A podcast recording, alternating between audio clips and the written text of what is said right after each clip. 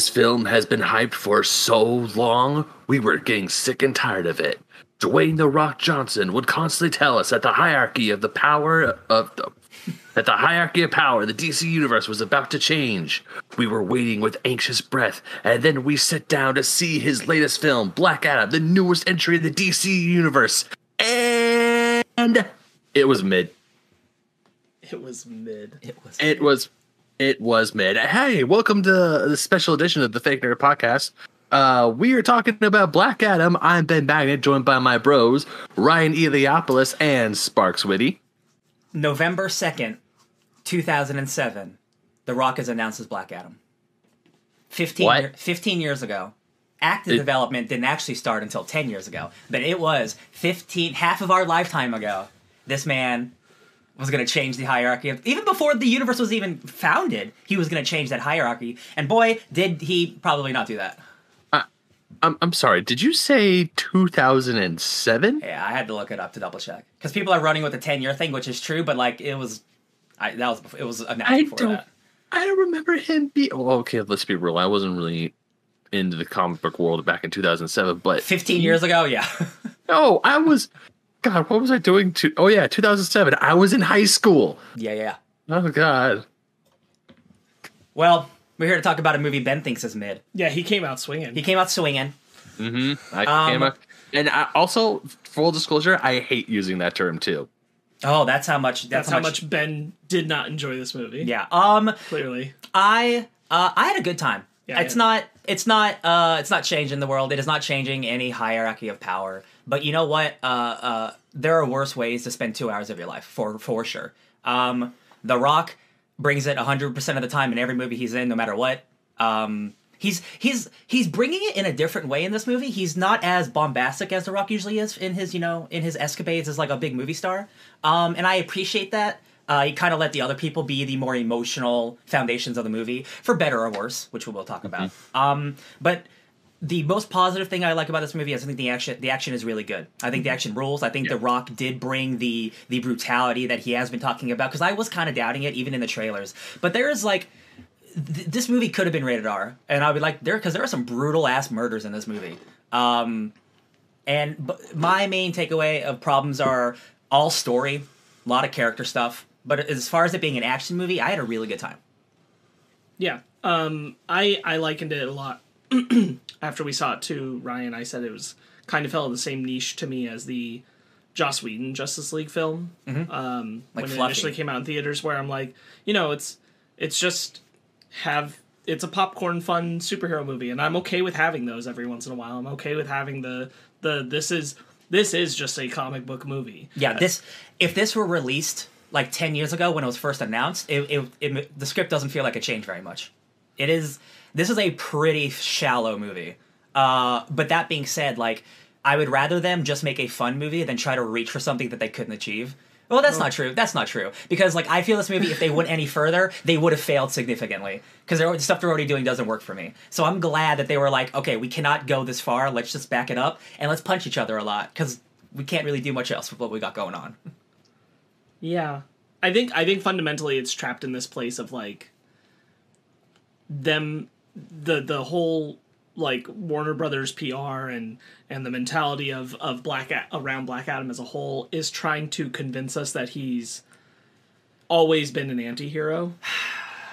Like I've seen not like I've seen like profiles on things, like official profiles get changed to label Black Adam an anti-hero. Oh yeah. And I'm like, stop it. Like this guy might be in that category currently, but he's always a villain. It's so fascinating that we're getting Black Panther Wakanda Forever next month, because there's a character, Namor, who is very similar to Black Adam. He's a ruler of a fictional country.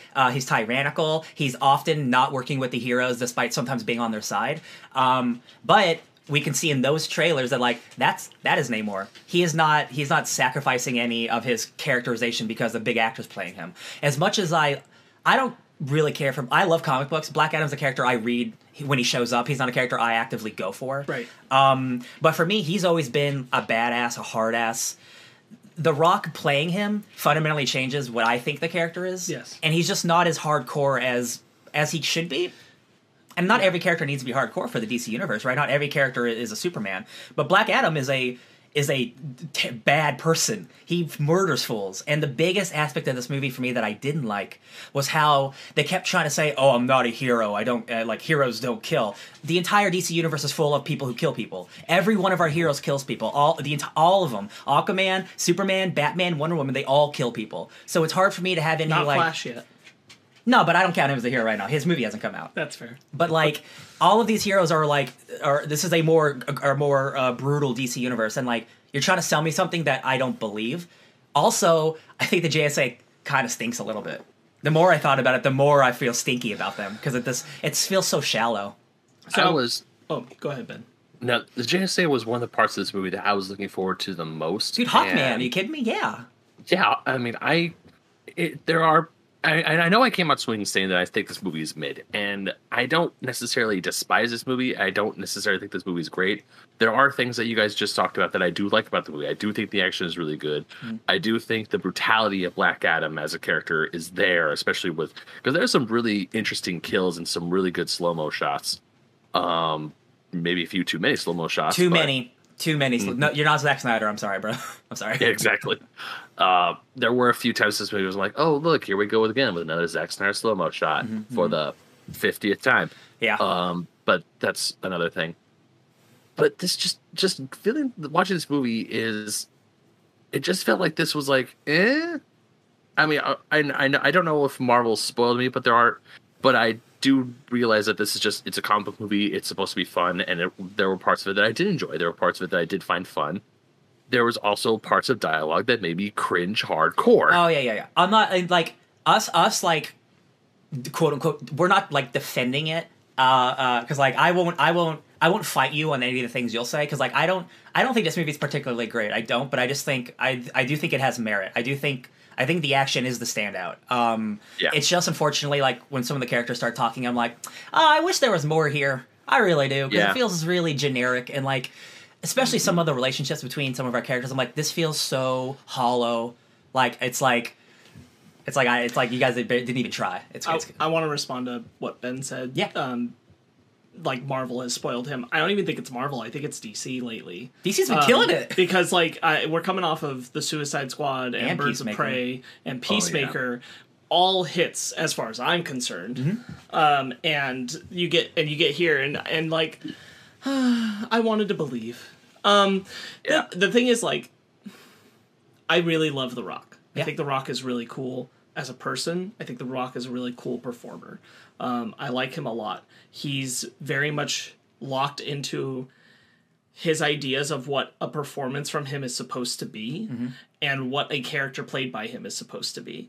And that spills over into this film and to this character in a way where it's not just the things we've talked about, like anti-heroing up Black Adam. It's also like...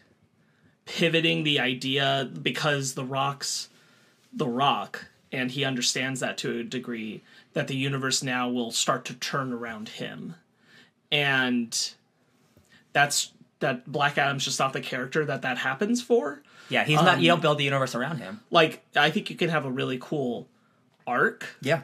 Around Black Adam of maybe a handful of films, especially if you're going to involve Shazam and Superman encountering him. 100%. And then. That's kind of it. Like, Black Adam's not supposed to also step up and side along the Justice League. I mean, like, we're gonna, if we get into that point, like, extrapolating far down the road, this is not about the film, but, like, it is about the sense of what they were crafting and what they want to craft going forward that I think infects this movie of, like, picturing a Justice League film, if there were to be one down the road, and Black Adam has to be in it, and they're not gonna let Black Adam be a sideliner. Like, so, he's gonna be just as important as Batman and Superman, even though that doesn't really make a lot of sense. It's just gonna happen because it's you bring up infection, and I don't want to infect this podcast too much, but Geoffrey Johns, the Geoff Johns of the DC universe, is the reason that this is happening, because he is the guy who turned Black Adam into more of an anti-hero, less of a villain. It was during his run on JSA, and then his run on the 52 weekly book. That, like, he became almost this character. still much more villainous. This character is like, I'm glad I don't care much more about Black Adam, because this is kind of like, this is his whole thing, real quick, like his whole thing of like, I'm not a hero, I'm not a hero. He's a hero. The first thing he does in a movie is save a girl from being killed. Like he's a hero. You can't, The Rock just can't get away from, he can't be a bad guy no matter what. Right. I was going to say, it's not so much I think that Geoff Johns built the idea for this, as Geoff Johns gave the excuse for The Rock to be able to do this with the character, and for them to be able to do this with the character centered around The Rock. Mm-hmm. And I think I just wanted to get all that, because I think contextually, like, I can't picture this movie without The Rock as Black Adam. I try to picture someone else in the role. And the film wouldn't work. It'd be different. It only works in this manner to the extent that it does because it's The Rock. It's so specifically crafted to work for him. Yeah. And like anyone else stepping into this role, you have to fundamentally change the character. Yeah. Like no one else gets to just get by with giving The Rock's performance in this role. I think it starts, like when we first see Black Adam and he's awakened, I think those first 15, 20 minutes are really strong. Yeah. Like when he first comes out of the crypt and he's like, your magic is weak, like in the Kahndaq language, that shit's awesome. And then I'm not a fan of you know, the Zack Snyder Man of Steel BVS, but I love the way that he captures super speed and the way that these superpowered people can move really fast. It's almost like Dragon Ball Z-esque, right? Like I love the way he films that, and it's carried over into this film where where Black Adam is going from dude to dude, super speed, wiping them out, murdering them, blowing them up, and I'm like, this looks really good. It feels like it's like a monster movie. Yeah. And then it doesn't do that anymore. I will say one of the slow-mo scenes that I did really enjoy was like the very first slow-mo scene, not the one inside the crypt, but the one outside where essentially the entire Intergang army is outside of his door. Yeah, yeah. And he just wrecks them. Is that when they're acoustically playing Painted Black? Yes. And then if you didn't catch it, they actually just play for you because you couldn't catch it fast enough. Yeah. Mm-hmm. So I was gonna bring up, like, that's one of the slow motion moments that worked for me, because we've never really been given someone with Superman-level power being a dick like that, using speed like that. Like, the closest you get is the Justice League, but that's still through Flash's perspective of Superman. Well, I think the Man of Steel fights. Man of Steel has, like, a lot of that cool slow-mo stuff. That fast-moving speed stuff. Yeah, where they're moving fast. I'm saying, like, slowing it down and seeing how fast he moves. Oh, sorry, By seeing it through slow-mo relation, which is something we see through The Flash. We never get to see in slow motion how fast someone like Superman does move, just like the speedsters do. It's like how much they can do in that time. It's like you've only watched the first episode of Edge Runners, Cyberpunk, where people's move in slow-mo and you see, and then it catches up to them. Yes. Yeah, yeah. Yeah, yeah. So I'm talking about, like, getting to see them moving in that slow motion the way that you usually get to see speedsters. And I thought that was fun, especially because it's Black Adam, like, really screwing over a bunch of people. Like putting grenades in their mouths and stuff like that. Yeah, that was fun. But I agree about the overabundance of the slow motion, the way it's used. And I really want to use this as the Painted Black point to talk about that all of the needle drops are not good. They don't work. Yeah. I mean, like, they make sense thematically, to some extent. Oh, Painted Black, like, yeah. Or like Power. Mm-hmm. I get why you're playing Power, but like, it's such a snippet, and it feels just like, and it didn't last very long either. It's always just feels like an afterthought rather than like it's actually trying to accentuate something about the character. Like, one good needle drop. Frankly, I think Power was a great choice. One good needle drop of Power that really is allowed to sit with the character and identify Black Adam would have been really good. But it's all just like, it's almost as scattershot as the original Suicide Squad. I was going to say, it's more Suicide Squad, less the Suicide Squad. Yeah. Because James Gunn is always very thoughtful with his music choices. Right, exactly. Yeah. So yeah, I'm very positive on the action. The story itself, it's fine. So I did look it up, because again, I'm not familiar with Black Adam enough. Like, Eternium is a thing from the comics. This movie felt really Black Panther to me. In a way that, like, we have this mineral, other people want it, we gotta fight for it, it's ours. I think it's interesting that they introduced nth metal, only just have it as a throwaway line, because, like, that's the more interesting metal that's introduced in this movie. Yeah. One that forms and does everything, and like, oh, can you explain how any of this works? We're not gonna talk about it? Okay, fine, that's cool, whatever. We'll talk about Eternium for the rest of the movie instead. like, here's Eternium, but then you also have this really cool metal, and I'm just sitting there going, but Nth metal is like the more popular metal in the entire DC universe. I just thought the element, having the element of Eternium be like a central plot thing of like they need it. It's one of the reasons I get. It's one of the reasons that like the country becomes enslaved by Intergang and stuff, because they need to mine something. But also you can just have like slaves. You don't need a fake mineral. Like mm-hmm. Bad people are bad people. You don't need a fake comic book mineral to impose your will on it. I thought the Intergang stuff was cool. Like their bikes are cool, but boy howdy, are they just a bunch of evil white dudes. I'm just like, mm-hmm. Yeah, if your big villain is just like an evil organization for Black Adam, it was hard for me to care, to be honest. It's also really, it's never clear who's even running Intergang. We never meet the person. It's not Ishmael. He's just working with them. He seems to just be working with them of his own goal. Yeah. But like Intergang's never really elaborated on. You can't give them a main guy because you need Sabbac to be the main guy, and you can't have two main guys. Yeah, that would already ruin the bad villain you already have. Question. Yeah. I don't know if I just missed this when I was watching a movie, but I felt like Intergang like completely disappeared, like halfway through the movie, like once Ishmael was trying to get his stuff. No, he was working with Intergang and still doing stuff with them. They do. Ishmael does disappear for a large chunk of the movie and just comes back. That is a thing that does happen. He just shows up again. Like, oh, right, well, you're still the bad guy. Oh, no, I'm not just about that, but like when Ishmael becomes like the super big guy, and then Black Adam, like when Black Adam constitutes himself as the protector of Kahndaq, I'm just sitting there going, where the hell is Intergang? Because I know like a huge chunk of their forces got wiped out in the desert, but at the same time, it's like that wasn't the entire army, was it? But maybe they've had enough. They don't want to get their ass beat again. Maybe I don't know. It's just I felt like there was like Intergang was set as this huge plot point, and then I felt like halfway through the movie it was just swept under the rug. It was like, hey, just forget about that now. Yeah. I'll say that the context of what they say about Intergang in the film makes it sound like it's just like an invading like formation of another nation. Some group that's formed internationally to invade, to get resources. Yeah, they're a merc group. Yeah. And that they were working with Ishmael, like they took on Ishmael because they were after the crown. But when Ishmael gets the crown, he uses it for himself. Yeah. And once they've hit that point, like regardless of if it's Sabbac or Black Adam, Intergang's just like doesn't have the technology to fight them. So they just we have to get rid of Intergang so we can have stupid ass zombies that the humans fight. That's why we can't have Intergang. We have to have the dumb zombies. We can't have two. We can't have two groups of random henchmen. Come on, y'all. God, you mean zombies. The Draugr from God of War. Yeah, you mess with one of us, you mess with all of us. Oh man. So let's talk about the JSA, because I'm not the biggest JSA fan, but like I like all these characters. I think they're all really cool. I'll always enjoy a Hawkman, right? Doctor Fate is my favorite. He was one of my favorite characters, and I just love Pierce Brosnan in this movie. Yeah, he's cool, man. Shallow as hell. Not a lot going on. Like, wow. Like, okay.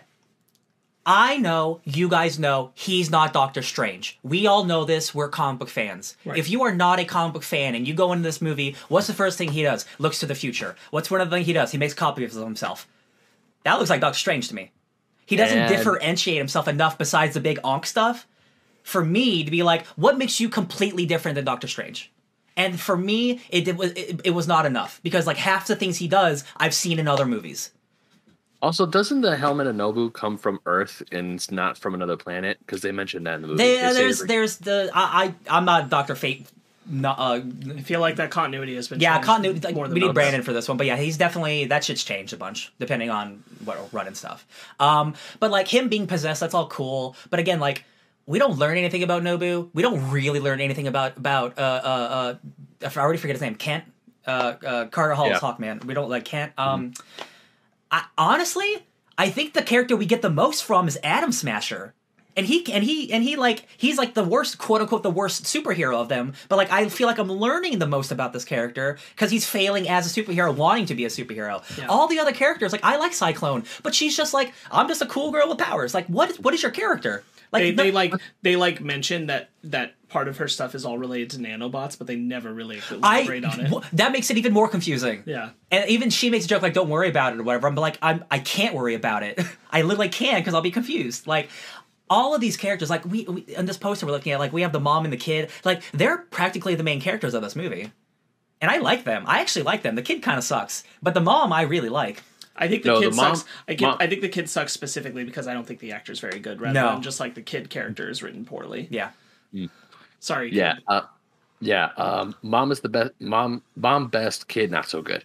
There's one moment specifically where he's like yelling, but he's like soft yelling that like, "Hey, I'm yelling! Everyone, look at me!" And I'm like, "This is in the movie? This is crazy." That was the part. Yeah, that was the part. I think it's where he's putting the hands up, like, "Everybody, we need a blah blah blah." And like, this doesn't look like you're really talking to them right now. It's like, oh no, I hate that part so much. That was the cringiest thing in the entire film. Just the way it was delivered, the way it was shot, everything about that scene where he does like the triangle hand thing. Yeah. I mean, I get that he's like trying to rally the people of Kahndaq to like step up from themselves and protect themselves. That's great. I like the everything idea. About like the idea behind it. Cool. The execution was just like, the idea of like. I really like the idea of like, you know, like the white people are bad. Like foreign invaders are bad. The JSA, I wish they would have delved so much more into this because it's really like politically like interesting. You have the JSA, which are basically like the United Nations of the Justice League, coming in to stop Black Adam from saving his own country, right? Super juicy. The people of Kahndaq don't want the JSA's help. Black Adam's a murderer, but he's only murdering bad people. I don't see how that makes him a villain. He only murders bad people this entire movie. He's not a bad guy. No matter how many times you say, "I'm not a hero," you've only killed bad people. It's just like the whole fundamental point of the movie is like, I'm not a hero. But from square one, you're a hero. And it's just like, it's because it's The Rock. It's because it's The Rock, and it's hard for me to get over that. Technically, he did kill a lot more than just bad people in the past, okay, right? Like with the big thing with the kid. I just wanted to say, no, like, yeah. Yes, in the modern day, we are only seeing him kill bad people, but he is in his rage, unintentionally, because that's a subplot of the film that's not explored very well. That he's the second champion, actually. That he is the second, not that part, but the fact that he can't control his power. Yeah. Because like when they get to the point at the end where they're getting rid of Sabbac, Carter says you have to control it, because it's implied when he goes into like his full rage mode, he can't control it. But it's so barely consistently acknowledged. Yeah. But that seems to be the implication they're going for with this script. That's fair, but even so, like the rage thing happens once and it's an accident that kills everyone. Kills a couple of Waller's people. Well, they're technically... We don't know if they're bad. No, but like, if you work for Waller... Out there. Yeah, but if you work for Waller, like, your morals are askew. But are you bad? Hardcore straight up kills a dude. She's bad. She's bad, but we support women's wrongs. So, also, just real quick, because we brought up Hardcore, this also, like, throws me into, I just don't know when this movie takes place in the timeline, which I don't really care, but I have to assume this is pre-The Suicide Squad, because Hardcore still seems to be on Waller's good side, not bad side. Yes. So, pre-Suicide Squad, pre-Peacemaker. Oh, I just took, I had a question. I posted on Twitter, why, because we've seen Amanda Waller in a couple movies now, right? Why is Amanda Waller using... a Justice League equivalent to go take down Black Adam when her whole entire thing in the first Suicide Squad was, we're going to use criminals who we don't need to take out the superpowered people that we can't fight, right? So I was a little confused, and then one of my friends posted this, which I actually could agree with. I could see it being tied to the fact that she lost Rick Flag, and her last few attempts to use villains for good backfired in some way. The last Suicide Squad movie and Peacemaker are solid evidence to back this up. Waller is a control freak, and villains are simply uncontrollable, where she can control heroes. And I think that's a pretty cool point. We have not seen any of that on screen. That would be a really cool idea in a world where the Peacemaker season didn't exist and showed that Waller's still doing shady shit. Yeah. And that Waller's not on good terms with Hardcore. Well, the thing is, like, after what happens in Peacemaker and they save the world, they could have made up. I know it's hard to get over. It's been a little bit, but didn't the season finale imply that there was still issues between them because Waller's upset with what her daughter did, because her daughter outed the journal thing? Yes, I honestly don't remember. Yeah, I think they're like, part of the implication was that Waller's not happy. Okay. Anyway. Yeah. It's that's not bad. Yeah. In a world where Peacemaker stuff doesn't muddy that water, that's not bad. Yeah. I think that the thing that becomes a question to me is like, why is this who you send and not Superman when you could have called Superman the whole time? Because that's and who this she is calls. One of those things. This is one of those times where like I go, okay, like I don't want to go to every event, you know, like a Marvel movie and be like, how come Captain America's not showing up in XYZ, whatever. This is one of those times where like, okay, but like Superman can get anywhere pretty lickety split. So like if we're acknowledging that he's here, why are we calling him? Waller calls a bunch of people who need to take a jet to get somewhere. Where like Superman literally flies in the second they end that conversation, he flies in. I'm like, obviously a movie has to be made, but like, why wouldn't you call in the Shazam family to un-Shazam him? The Rock doesn't want to hang out with Zachary Levi. Clearly. There was one thing I was going to say about Waller, and maybe she's finally learned. It's like, maybe I don't send normal human beings with very limited powers to go take down this Superman level. Yeah. Maybe I send in other people with very big powers. I mean, we got to do with magic. Carter Hall's pretty strong. We got a dude who can grow. Okay, we got some powers now. Yeah, legit powers now. I just want to... And it's like, oh, look, they still get their ass kicked. Yeah. I don't know. I don't think Cyclone's any different than, like, a chunk of the Suicide Squad folks you would send. Yeah, but she doesn't seem like a villain, though. No, but I mean, like, I'm saying, like, power-wise. Like, a human with, like, a mild power wind. Set. Yeah, she's not a storm. Yeah. Her power looks cool. She's got... Yeah, she is the only power set where I was cool with it being in slow-mo, because like you can't see her unless it's slow-mo. I really liked it when they slowed it down because it looks really good. Yeah. Even though like I was bagging on Dr. Fate a little bit, like I think he looks cool and everything he does looks cool. And Pierce Brosnan's fun. It's just like he's a quippy British guy with a goatee. Like, wow, like you're just nothing. I found nothing original about him at all. It just wasn't interested in telling us about those characters. Yeah. But the weird thing is that it's also not very interested in telling us a lot about Teth Adam. It does, but it's not really telling us about Teth Adam. It's telling us about what everybody thinks of Teth Adam. Mm-hmm. And to be fair to the story, I do like the. I don't know if it's like a misdirect or anything, but like his son actually being Black Adam first. Super good reveal. Yeah, I love that. Yeah. And I did catch it. I know you did too earlier. Like you hear The Rock's voice as his dad at the beginning, and I'm like. Oh, are they just doing a thing where The Rock is playing his dad, his own dad? Like that's fun, that's cute, or whatever. But then it turns out no, like I thought his son was a champion. So they like, you know, they didn't trick me, but like I was misled because of the marketing, because we knew about like his in the marketing they shouldn't have. Now they shouldn't have shown this. Yeah. But in the marketing they have the bit where he says my son was killed. Yeah. And when I was a slave and all that, and again like really playing that hero idea of him. Yeah. So when we go into the movie and that happened, I was like, oh, so this is his son, probably. Yeah. But then the movie kept going, and I was like, I guess they abandoned that idea or something. Yeah, I was also confused. And then we finally circled back when, like, it got to the part where Ishmael... I also was mixed about this being the way they revealed it when he says, they say you weeped when Haku died. When his son's name. Yeah. Who's that? And he says that, and I was like... I feel like we already should have heard of him before you said that line. But sure, especially this is the way... I guess this is fine if this is the way you backdoor it, and then Carter Hall goes to him and he's like, who was that? You know what this reminds me of? You guys have... Ben, have you watched Futurama? I have, yeah. Okay, do you know Philip J. Fry's his grandson or whatever has a statue on the moon, and like the name is covered. So Fry's like, oh, he blah blah blah blah blah, he hates him, and then it turns out like, oh, he actually did a good thing. Yeah. It reminds me of that, like the fake statue thing. It was, because that's the episode where he thinks that his brother stole his name, but it turns out it's his nephew. It's his nephew's name. Right. And it was, like, it's very, you know, the sweet one of those, you know, that part's where it's a comedy. It's super sweet. Yeah, well, also, it's one of those times where Futurama makes you cry. Yeah, right. Absolutely, yeah. And it's just like, you know, how the fake statue... Not fake, but the statue is of his son, not of him. And other characters don't know that. Yeah. But that's the thing, is, like, that's practically the beginning of the third act of the movie. Mm-hmm. And that's when we get the interiority of Teth Adam.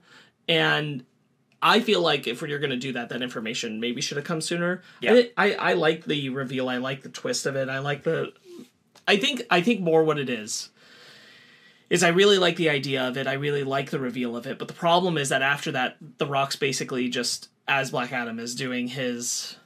Yeah, and then I lost my control of my... rage, and I blew up Kahndaq, and I didn't mean to do that. And he surrenders. And I feel bad because I was never supposed to be the champion. So I'm giving up.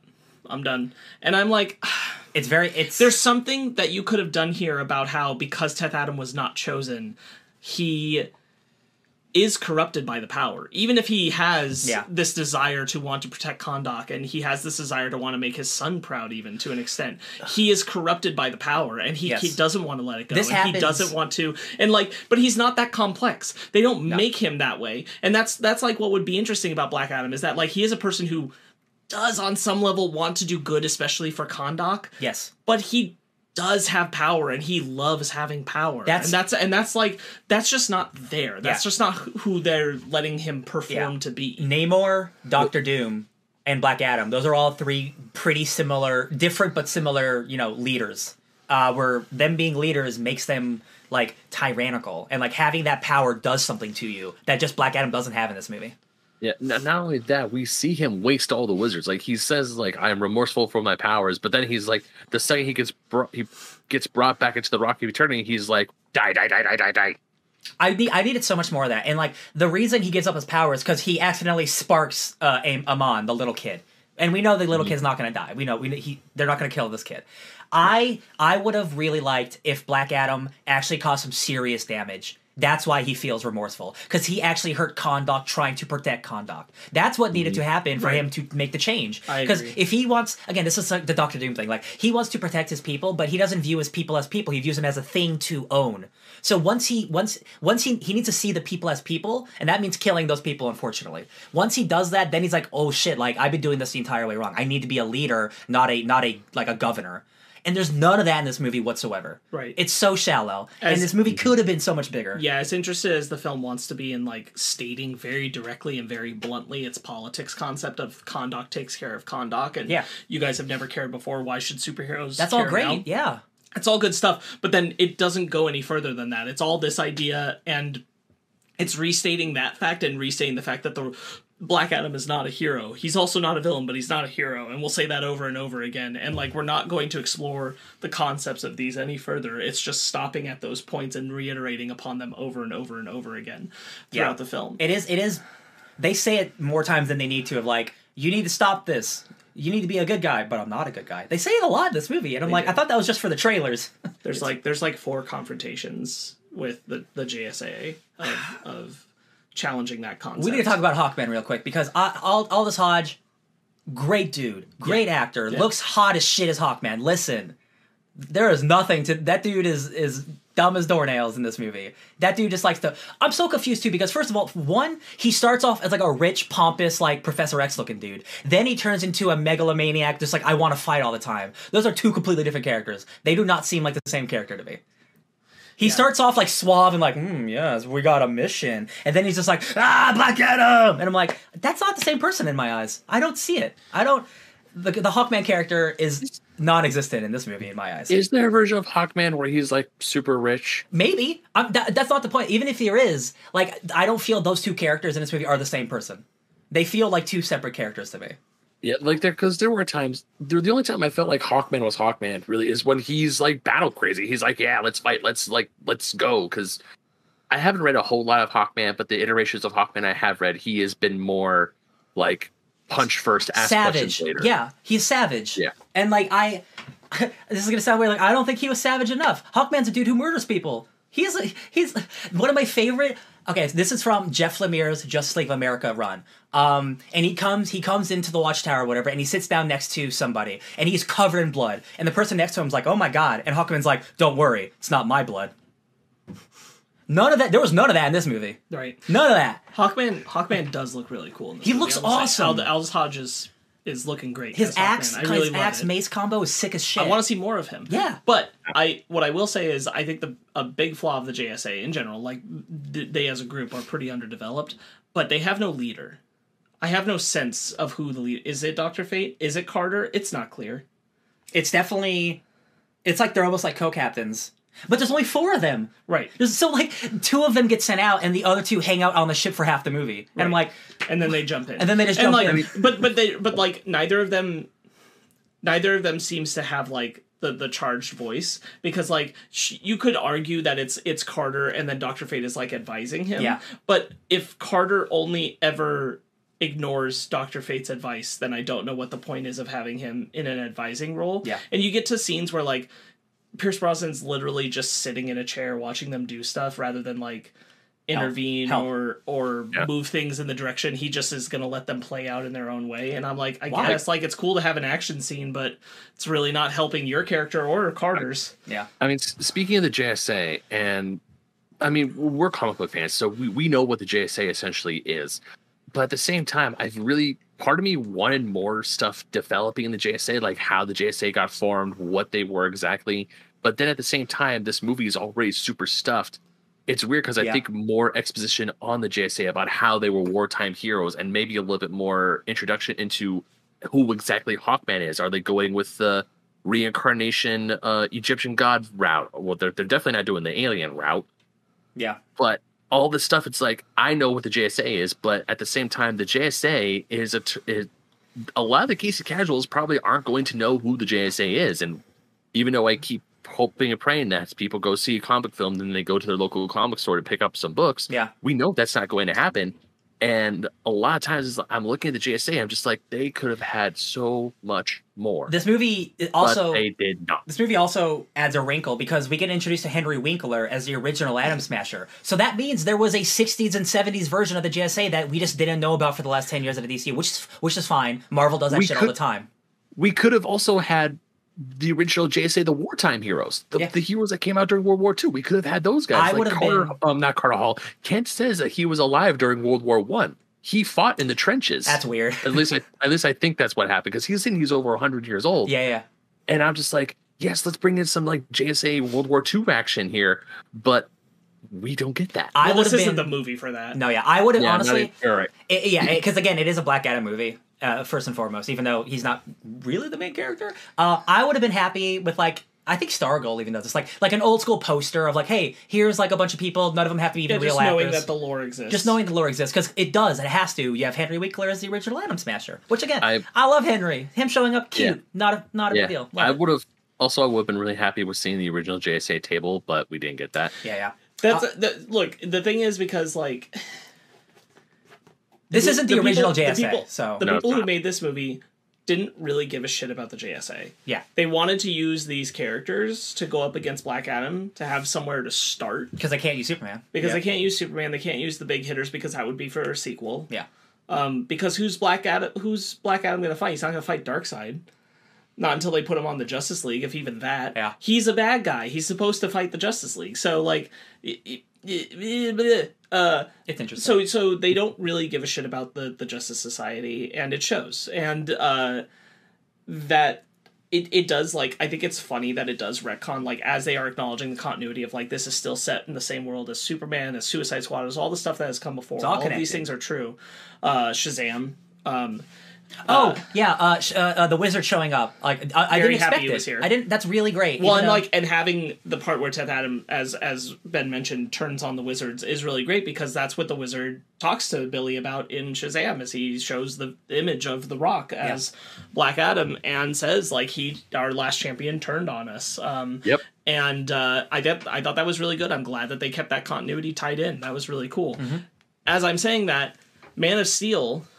And the stuff after implies a world where no heroes, super-powered heroes didn't show up before Superman. Yep. And yet that is no longer true. Like a whole part of the big deal about Superman showing up. I don't really care about BVS, so I'll never acknowledge it as continuity anyway, but is the debate around what to do with him, because nobody like him has ever existed before. Except for Black Adam. Except for the JSA. Except for... Henry Winkler, all the Amazons and the Dark Side War. Exactly. Like, not only that, the Suicide Squad was made specifically to take down a Superman level threat. Yeah, right. Yeah, yeah. And it's like, sure, let's send in Harley Quinn with a baseball bat. Why not? Yeah, that was always a mistake. Adam. Yeah, yeah. You know what the JSA reminded me of? It reminded me of Justice League Unlimited, how they had a rotating cast of characters, and they just called in whoever they could afford or whoever they can get at the time. So like. It's cool that Cyclone's here, but it definitely feels like an episode of JLU, where it's like, okay, we can't get Batman, we can't get Superman. Who do we got left? We got, like, Stars and Stripes and, like, the Vigilante. Who else we got? Like, let's go with the hat. Like, Cyclone's cool. Atom Smasher's cool. Again, like, they're all just kind of there. Again, Atom Smasher, he sucks, but that's why I like him, because like he wants to be a hero so bad, but he keeps tripping and fumbling, and like he can't step right, and it's like he's a goofy guy. He runs the wrong way. Yeah, that's when he jumps out of the plane. I think this movie. Oh, we haven't talked about it. I think this movie's pretty funny. I think it has good jokes. It gets funnier over time with the Rock sarcasm stuff. I really do like the tell the man in black the man in black sent you a repetition joke. I think that one's pretty good. Mm-hmm. Yeah. Mm-hmm. Yeah, I think there are good jokes, and it rides this line because like there's this line of like making Black Adam an appealing character who you can follow, and then making Black Adam the Rock. Yeah, and I think we cross that line when we get to like a moment. It's a perfect moment because it stands out in my brain. I don't remember exactly what happened, but I do remember him saying this, which is where someone says like you're not a hero, and Black Adam's like you're right. He is, and he passes it over to Hawkman to like do the thing, mm-hmm. And I'm like, that's when Hawkman like runs him through with the, that's the Sabbac, and I'm like, okay, but that doesn't seem like something Black Adam-y. That seems like the Rock, like yeah. Black Adam wouldn't be happy about like passing anything over to the heroes and all that kind of thing. That's just again like how far we've gotten away.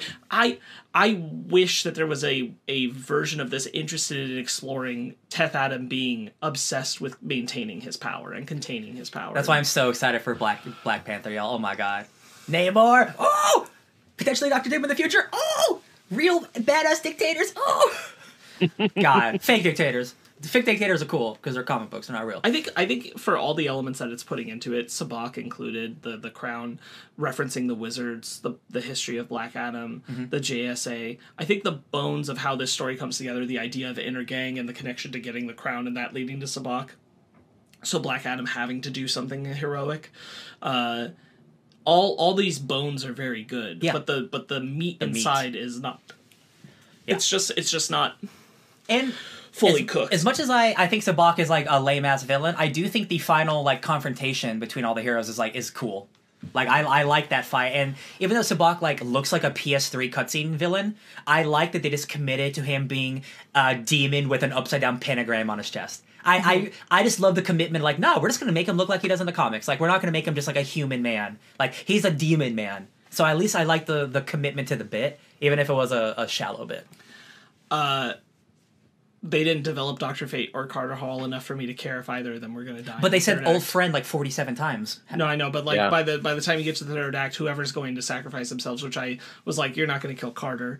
You're not going to kill the Black Hawkman. I knew they weren't going to kill Hawkman. You're not going to kill the Black Hawkman, so it's probably Doctor Fate. Yeah, I knew that. And I was like, okay. It just didn't mean anything to me. It was meaningless to me. I hate like... I did like him... Oh, okay. It was one of my favorite action shots in the film, is when he's fighting Sabbac in the multiple forms, mm-hmm. and we keep turning out of reflections of his helmet. Yes, that awesome. That was wicked. That was a wicked good use of Dr. Fate. 100%. I'll agree with that. And I like him speaking to Teth Adam. Yeah. While he's doing that, I thought that was very good. We got so little of like, again, because like this ancient entity takes over Dr. Fate, right, and he becomes him, and I just like his voice changes a little bit.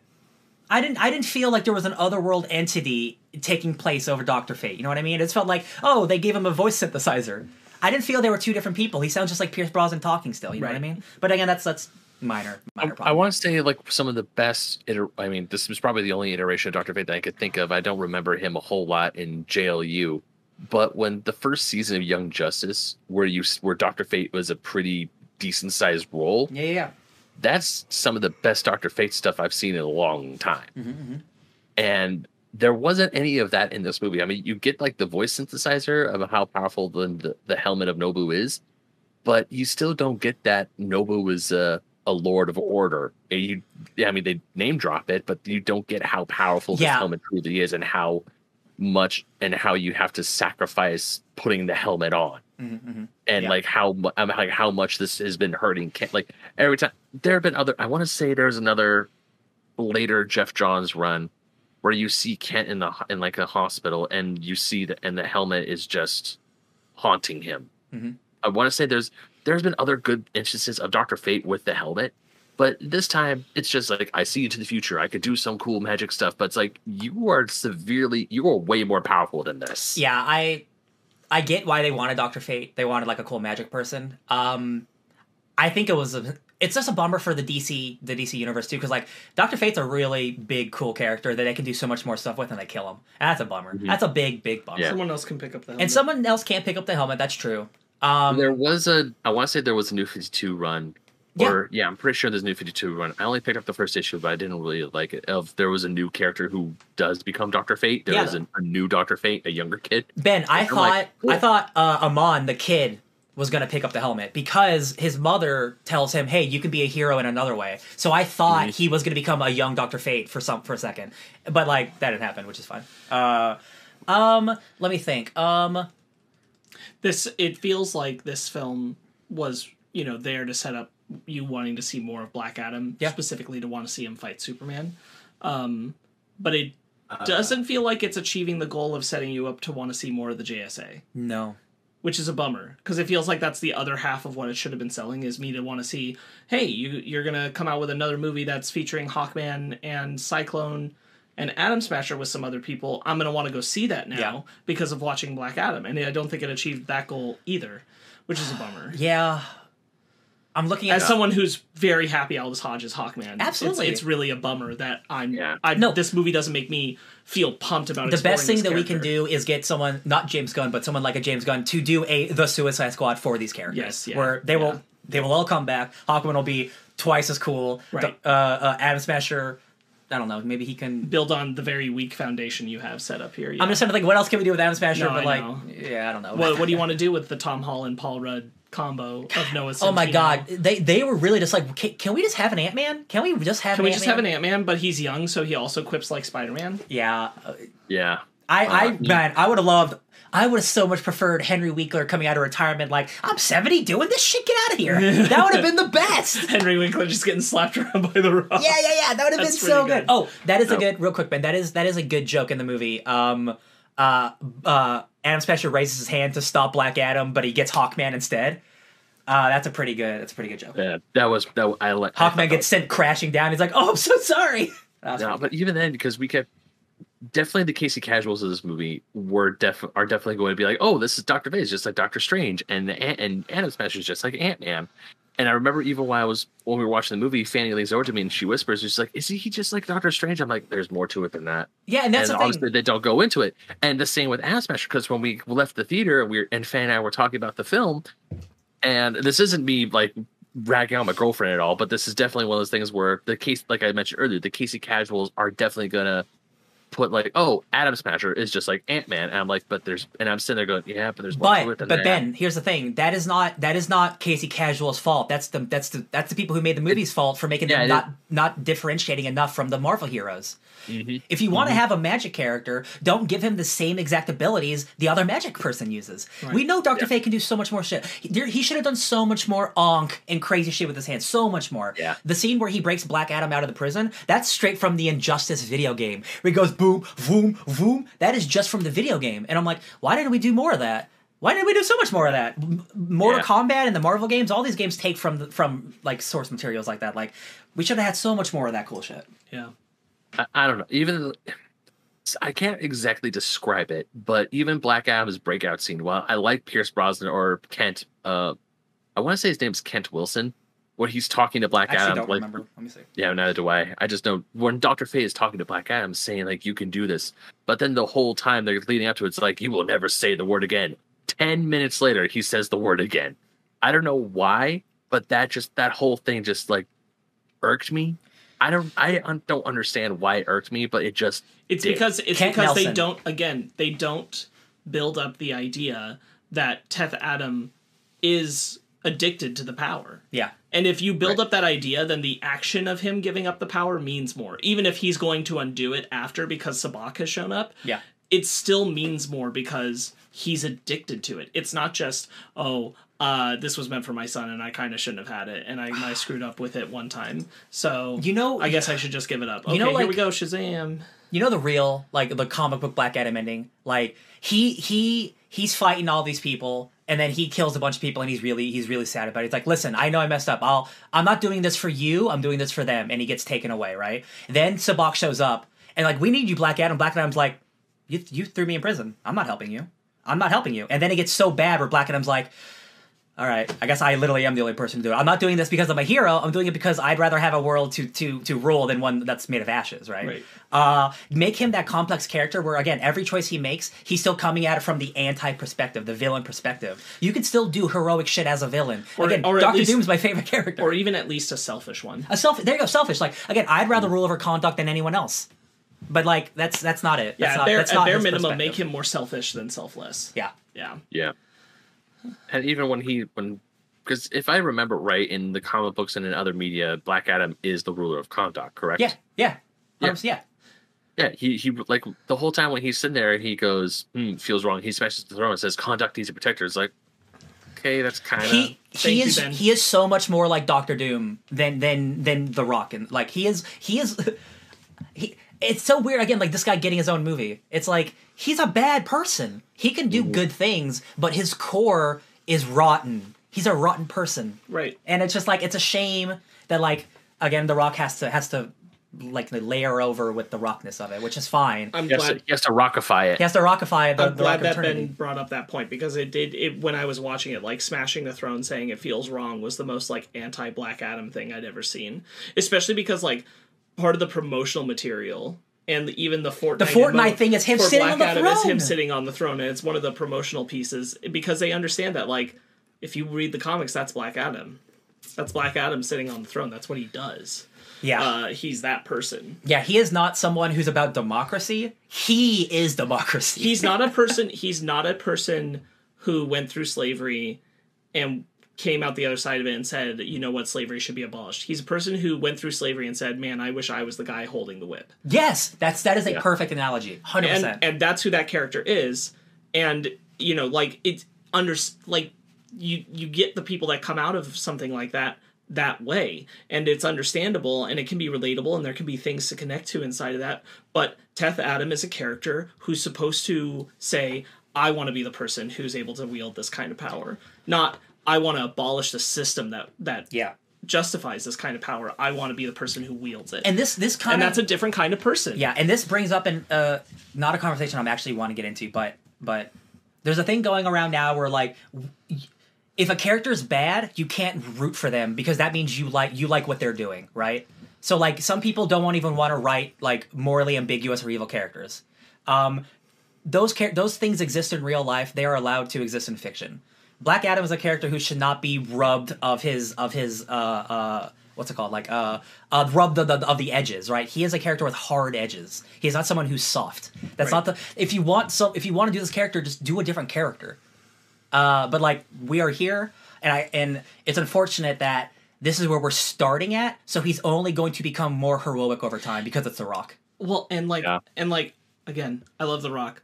This all happens because The Rock really wants to play Superman, and they're not going to let him play Superman. Yeah. That's where we're at. Like, that's really what it is. The Rock wants to play Superman, and he can't. Yeah. And so he will make his own Superman. It's true. That's a good point, yeah. And, all right. You know, he gets to be edgier and cooler, so I think for him that's the appealing thing, but he still wants to be heroic to an extent, like Superman is. It's so wild to me that, like, it's 2022. Like, 16, 18 years ago, he was in Doom, and he was a villain in Doom. That was the last time he played a villain. And then this movie, I was ready for him to be a villain again. It's like, no, it's kind of like Will Smith. I actually am not going to be a bad guy ever. I'm like, come on! Yeah. Be complex, The Rock! Come on, let me chew on something for once! I like your movies! I really hope that, A, eventually we do get a Doctor Doom film, but B, I also hope that in that Doctor Doom film, we see Doom be a truly horrible person. Homie, I've only seen the trailer for Black Panther and Namor's in it, and they already got Namor more right than this entire movie. Like, I am not worried about Marvel taking over Namor and Doctor Doom. They at least get their characters right most of the time. I'm not worried about that aspect. Yeah, because like even when because at first I was trying because I forgot if because I know Black Adam is also known as the protector of Kahndaq. I know that he will fight for Kahndaq. That even when Waller says you get to stay in Kahndaq, and he's like, that's fine with me. I don't want to go anywhere. I need to fix my shit here. I'm here to protect my home. Screw the rest of the world. Mm-hmm. But the whole time I'm sitting there going, yeah, okay, they got the protector of Kahndaq part correct, but at the same time he rules it, doesn't he? He every single piece of media, every single, be it a comic book, be it a video game, be it a cartoon or whatever, he is the ruler of Kahndaq. And he, I mean, granted, he rules this country with an iron fist, but he's not that much of a dictator, if that makes sense. Like he's like, yeah, his beef is with the rest of the world. It's not with the people of Kahndaq. Yeah, just let me rule my people how I want to rule them, and don't mess with us. That's all. Like we're self-sufficient. We don't need anyone else in the world. Like every time another hero either ends up in Kahndaq by accident or by intention, he is always right front and center. He's like, "What the F are you doing in my town?" Mm-hmm, mm-hmm. Some of the editing is super sloppy in this movie. Oh yeah, yes. Just I don't know what they were doing. Things that just don't make sense. It's very simple things that is just like some really, really, truly sloppy editing. Yep. Really bummed me out. There's one scene that's floating around on Twitter, and it's early on in the movie when the mother, I wish I remember her name, but the mom is talking to I think it's Hawkman, and she's like, these are Imperial people, and they're coming in and they're taking our resources and they're doing all this, and every 1 second it's a new cut, and there's 30 cuts in a 20-second dialogue scene.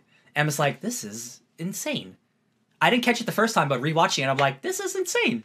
This is really insane. I think for the most part the action's good, but there are definitely some times where it just gets really messy.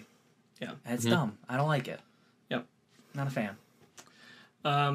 Yeah, the only part of this movie where I was really like, hell yeah, was when Superman showed up. That's the only part? That's really sad. I definitely at least had a hell yeah moment before that. I definitely laughed. I definitely did a couple cheers. I think some of the action again is really good. If the action weren't as good, I'd probably hate it. There were parts of the movie where, I mean, yeah, I was like, hey, this is a really cool action scene. But of course, the thing that got me excited was the final hook, probably because, I mean, for me, it was just the confirmation that Henry Cavill is still Superman. That was the big. Sure. I guess I think that had less luster for me watching it just because I knew. Oh, okay. And here's the thing. Didn't know. That's impressive. Ben, I knew without knowing. Enough context without there. I didn't see anybody officially say, yes, he's in it. The Rock sucks, though. But I saw enough stuff of people talking around it to context clue, yeah, so Henry Cavill's in this movie. The Rock, right, so The Rock himself, Ben. So, there are spoilers on Twitter, but you are definitely less online than the rest of us, which is great. But The Rock himself, in almost every interview, has been spoiling it. Straight up just spoiling. He's saying, I made this whole movie to show that, I'm not the strongest person on the planet. On this planet. Who knows who'll show up next? Every interview, he's just talking about Superman, which is a 5-second scene at the end of your movie. And I'm like, that's how you gotta market your movie, man? The tease at the end of the movie? Ugh. Come on, Dwayne. Thankfully, going into this movie, I had no clue about Superman. I had no clue he was going to show up. And then for me, it was just seeing Henry Cavill with his head in the suit. Mm-hmm. It's like, okay, the rumors are put to bed. He's Superman still.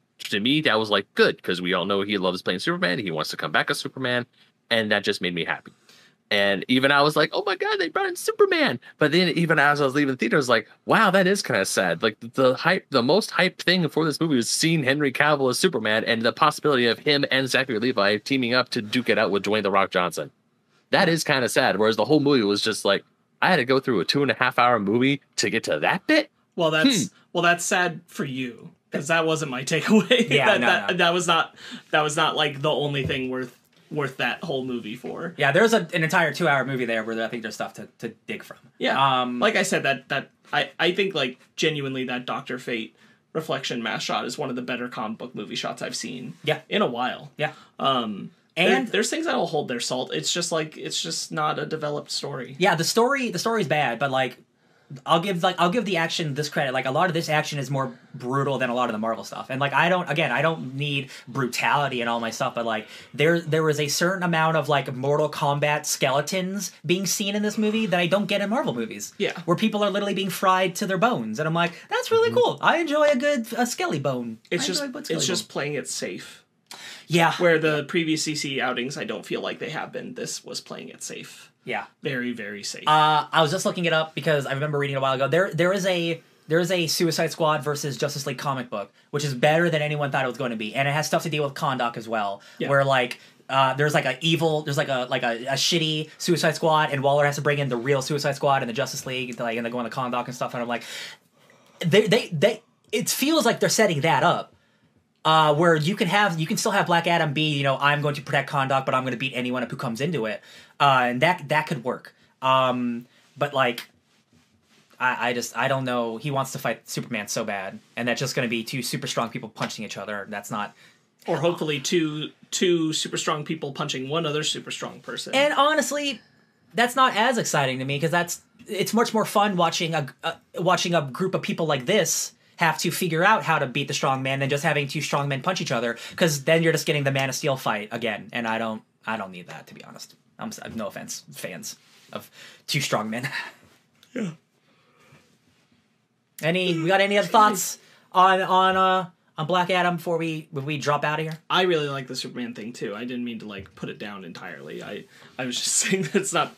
I didn't think that was the only thing worth the whole movie, but I do like that they play the John Williams theme, that he comes out with his curly cue. It's always funny when these types of post-credit scenes happen, because like, we need to talk. Is the next movie going to be them just like having tea, or are we going to pretend the post-credit scene didn't happen? Is he recruiting him? Which like, dude, no, that doesn't make any sense. That doesn't make any sense at all.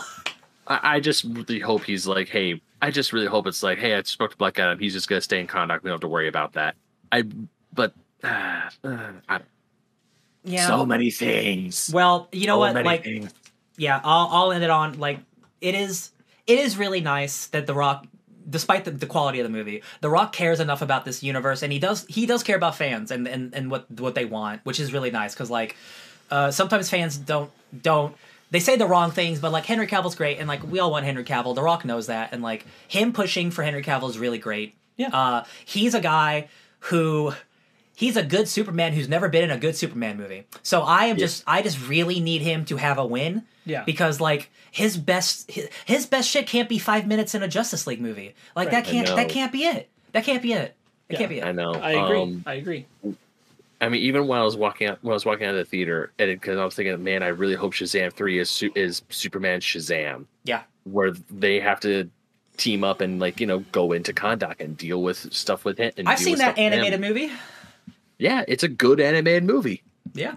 I think the thing is, like, why I'm pushing so hard the Superman Shazam thing is because, like, the conversation is about, well, we want Superman to throw down with Black Adam, and I'm like, I really want Shazam to be there too. I think that's important. I think that Shazam should get to fight one of his ultimate villains who's based in the same power as him. I think that should happen. It's weird that that doesn't seem to be the trajectory. Right. It should be. And it makes sense because you can do interesting things with Billy having to support Superman because Superman's weak to magic. Word. Oh, yeah.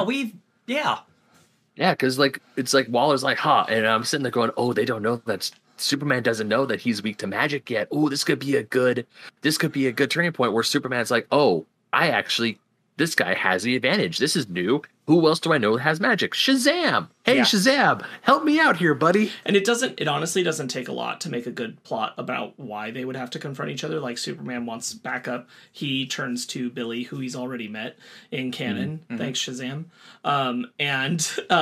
So he turns to him and says, like, you know, this guy's got a similar thing to you. We should go in together and try and simmer down. Something's going on in Kahndaq. But they don't really have the full picture of what's going on in Kahndaq. But Black Adam's not really the kind of person who wants to talk it out either and explain it to them. So that's why they have a big fight, and they're like, you know, they're invading the space, and, you know, like, it won't ultimately be about, because it's The Rock again and it's his Black Adam, it won't ultimately be about him being the bad guy, but like a misunderstanding and like them stepping in where they shouldn't have without all the information kind of thing. Yeah, and that can work. Yeah. That can be really good. Yeah. Mm-hmm. I think there's an opportunity for a bright future. I just wish the foundation was a little better, because again, like, it would have been cool to have Doctor Fate for a couple movies, but, you know, Pierce, he's up there in age, so I get it. They can keep him. Yeah. Yeah. I still think the suit looks really cool on him. Yeah. Oh yeah. Hell yeah. I'm sure there will be another Doctor Fate at some point. Absolutely. Young Doctor Fate. I hope so. I mean, yeah.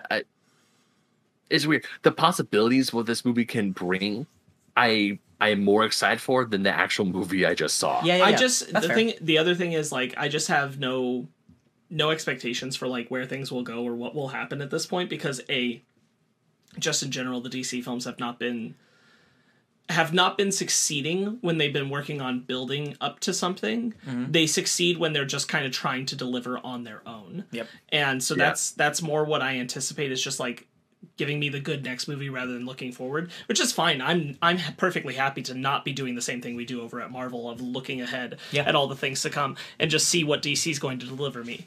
But the Zaslav of it all also gives me a lack of faith in where we're heading. Yeah. Yeah, I mean, even when we were talking about the DC films that just do their own thing, like the Suicide Squad, Birds of Prey, and the Peacemaker show, they don't try to set any, as far as I can remember. I mean, it's been a while since I last saw the Suicide Squad, but they weren't trying to set anything up big. It was just like, the only thing they set up was a Peacemaker show that was confirmed 100% in development. Yep. And we actually got, and it turned out to be one of the greatest TV shows I've seen in a very long time. Word. Yeah, it's really, I don't want to say it's sad, but it's also just, it's odd. I don't want to keep comparing this to the Marvel franchise because that's been done to death so many times. But with something like Black Adam, I am more excited for what the future is than the product I just watched. Whereas I look to a Marvel film, what's going to happen next is just a natural part of the conversation of how good the original product was. It's because then they're like, to put it like not in quality terms, but like this is like an Age of Ultron, where like they haven't worked out the kinks of how to put so much stuff in a movie to set up the next movie and just have its own movie on its own, right? They're trying to do a lot of stuff in this movie for setup, and not all of it works. I would equate it more to, again, not quality wise. I would equate it more to like an Iron Man 2. Yeah, there you go, Iron Man 2. I'm just looking for like something that's like all of these characters did not need to be in this Black Adam movie, but they wanted to start setting things up, and I get that. I'm okay with that. I just wish the execution were stronger. Yeah. Yeah. All right. Let's Why don't we rate it? Yeah. Oh yeah, let's rate it. I give it a hot, solid 7. It's a pass. It just passes. I will watch this once more if it's on HBO and I'm really high. That's probably the only time I'll ever watch it. The action, real good. The Rock, he's going at the screen. Love it. Yeah, I agree. I also gave it a 7. Hot 7. Ben, you can give it a lower score. It's 7. Oh no, I'm giving it a 6. Yeah, that's fair. Yeah, I came out saying this movie was kind of mid. It's almost 6 is a mid. And I still feel like it is. I mean, I know, especially in today's day and age, people say, "Oh, that's mid," because this movie truly was like middle of the road. It wasn't as bad as the original. That's what it's supposed to mean. That's what it's supposed to mean. Not bad. Like it's totally average. Yeah. Yeah, to me, this movie felt average. There were some really good parts, and there were some really bad parts. Like if you were to put this with the other DC echelon films, I would probably pick Black Adam over a few of them. Definitely pick it over Suicide Squad, the first one. Definitely pick it over BVS. And then that's it. I mean, that's it. Literally, the last couple years of input, this is below all of them. Yeah, I mean, because like the last couple years have been pretty hot and pretty solid since Aquaman. Yeah. Yeah, pretty much. I would definitely watch this over Suicide Squad and BVS, but the other films, I'll probably pick the other one over Black Adam. Yeah. Well, the future. I think the real test is: do you watch this or do you watch Joss Whedon's Justice League, the 2017 Justice League? Mm, which one do you pick? Neither, because I'll just watch Zack Snyder's Justice League. Right, but if you are just holding these two, which one do you go through? Gun to my head, which one do I watch? Which one's more fun to watch? Justice League. Yeah. Yeah. I have to say Justice League. Yeah. I think so too. Yeah. And I'm kind of bummed about that, but I think so too. Honestly, like now that I think about it, like the quality levels are like the character stuff is better in Justice League a little bit though. So I think that's why it wins. Yeah. But like I think the action's probably better in Black Adam actually. Oh no, I think the action's better in Black Adam for sure. Yeah. 100%. Even if just purely because it was so cohesive of like one driven mind. Of what I think the movie, we didn't talk about it like very briefly. I think the movie looks pretty good. Like the special effects aren't always 100%, but I think it's a pretty good looking movie. I really truly love the invention of Cyclone's powers. Yeah. I think it's really pretty to look at. Very interesting color choices and stuff. I don't know what the hell she's doing, but it looks pretty. Nanomachines, man. All right, we got a 7. We got a 7 and a 6. Thank you for thank you for this Black Adam review, The Rock. Well, maybe we won't have to wait another 15 years for the next one. Who knows? I know. Well, that's us here at the Fake Nerd Podcast. Thank you guys for watching this. We got so many more review specials and God, I don't end these things well. We got our Mothership show on Sundays. Yes. What are we talking about this week? Next week? Gwendolyn Wild. Gwendolyn Wild from Henry Selick and Jordan Peele. We got so many more specials, and we got book clubs and animation stations and Fake Nerds Watch and spooky stuff for October. Oh my gosh, we got a whole week load of fun shit that we put Ben through. He had to change his pants like 6 times in a row. It was crazy.